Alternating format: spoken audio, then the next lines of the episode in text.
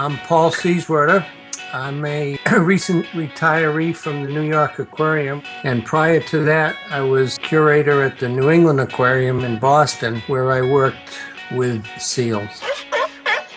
I enjoyed working with seals because they're very interesting animals. Well, absolutely, they're cute, particularly harbor seals.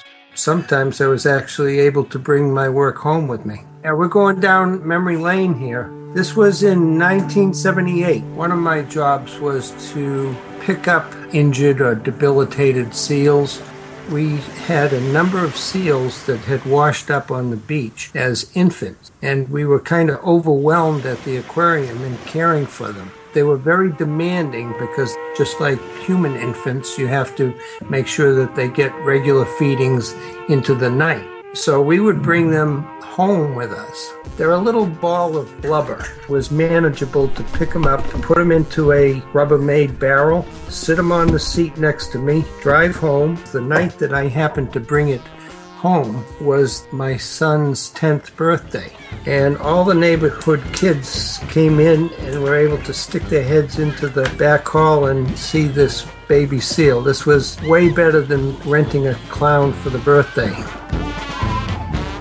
Cecil. I think my wife made that name up. Uh, yes, my name is Candy Sieswerda. Somehow or other, this little poem came up. Um, Cecil the seal, who came from the sea, who lives with the Sieswerdas just like me. Oh, well, my impression was that that would be for the day. And then he informed me it's going to be staying here with us for a while. And I was like, oh, okay. But I was kind of taken aback. I was like, how do you take care of a seal? Soon enough, he trained me. There was a, a certain mixture of powder and a certain formula. Cottage cheese and heavy cream. She was able to be in the bathtub at night. She would wake up during the night and bark as a seal, as they do. And I would know it was time for her feedings. In the mornings, I would take her out of the tub she would flop around after me from room to room as I was doing my chores and follow me just like a dog would.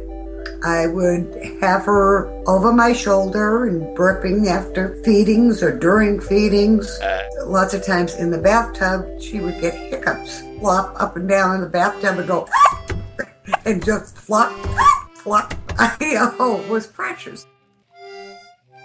Cecil went through a little mishap with her eye, and us as parents, we were just as we would be with our children, really, really upset. As the vet was examining Cecil, which was nothing new for me because I was part of the crew that would help hold the seals down, I lost my professionalism. I was like, "Well, be careful!" And so they they cleared me out of the room and said, I could stay. they let the mother stay. You, I you leave, you're in the way here. Cecil was one of the family. Certainly was part of the family. It was it was very, very sad when we knew that she had to go back to the aquarium. Oh, it was heartbreaking. I'm, I'm uh, thinking about it now and filling up. And uh, it was like giving it up to adoptive parents because I felt that we were her parents and, and our sons were her brothers. But knowing that she was going to be there and I could visit her at any time, because I would go in and meet Paul for lunch as our sons were in school, and I would call her and she would come right out and look at me, and she knew me. There are some famous seals that also were raised up by humans. Hoover, when he came into adulthood, he started to speak human language. He would actually say with a New England accent, Hey, Hoover, get out of here. Those words, fortunately, were recorded. Just like that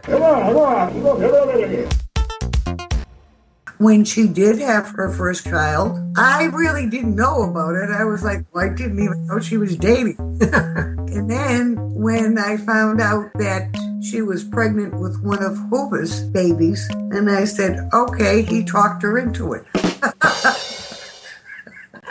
I was very proud, so was Paul.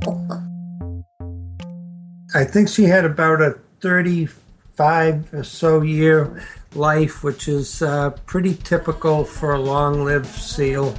And um, I forget how many offspring she had. Three or four, they grew up at the aquarium. Yeah, that our grandchildren are there. she she was and will always be our our baby. Now you're not going to believe this, snappers, but one of Hoover and Cecil's grandchildren, Chuck, is learning how to talk as well. She can even say, How are you? And you're saying to yourself, Glenn, Glenn, Glenn, Glenn, there's no such thing as a talking seal. That's what I thought, but I'm not kidding. Seals can talk. Look it up on the Googler. That story was produced by our own Stephanie Foo.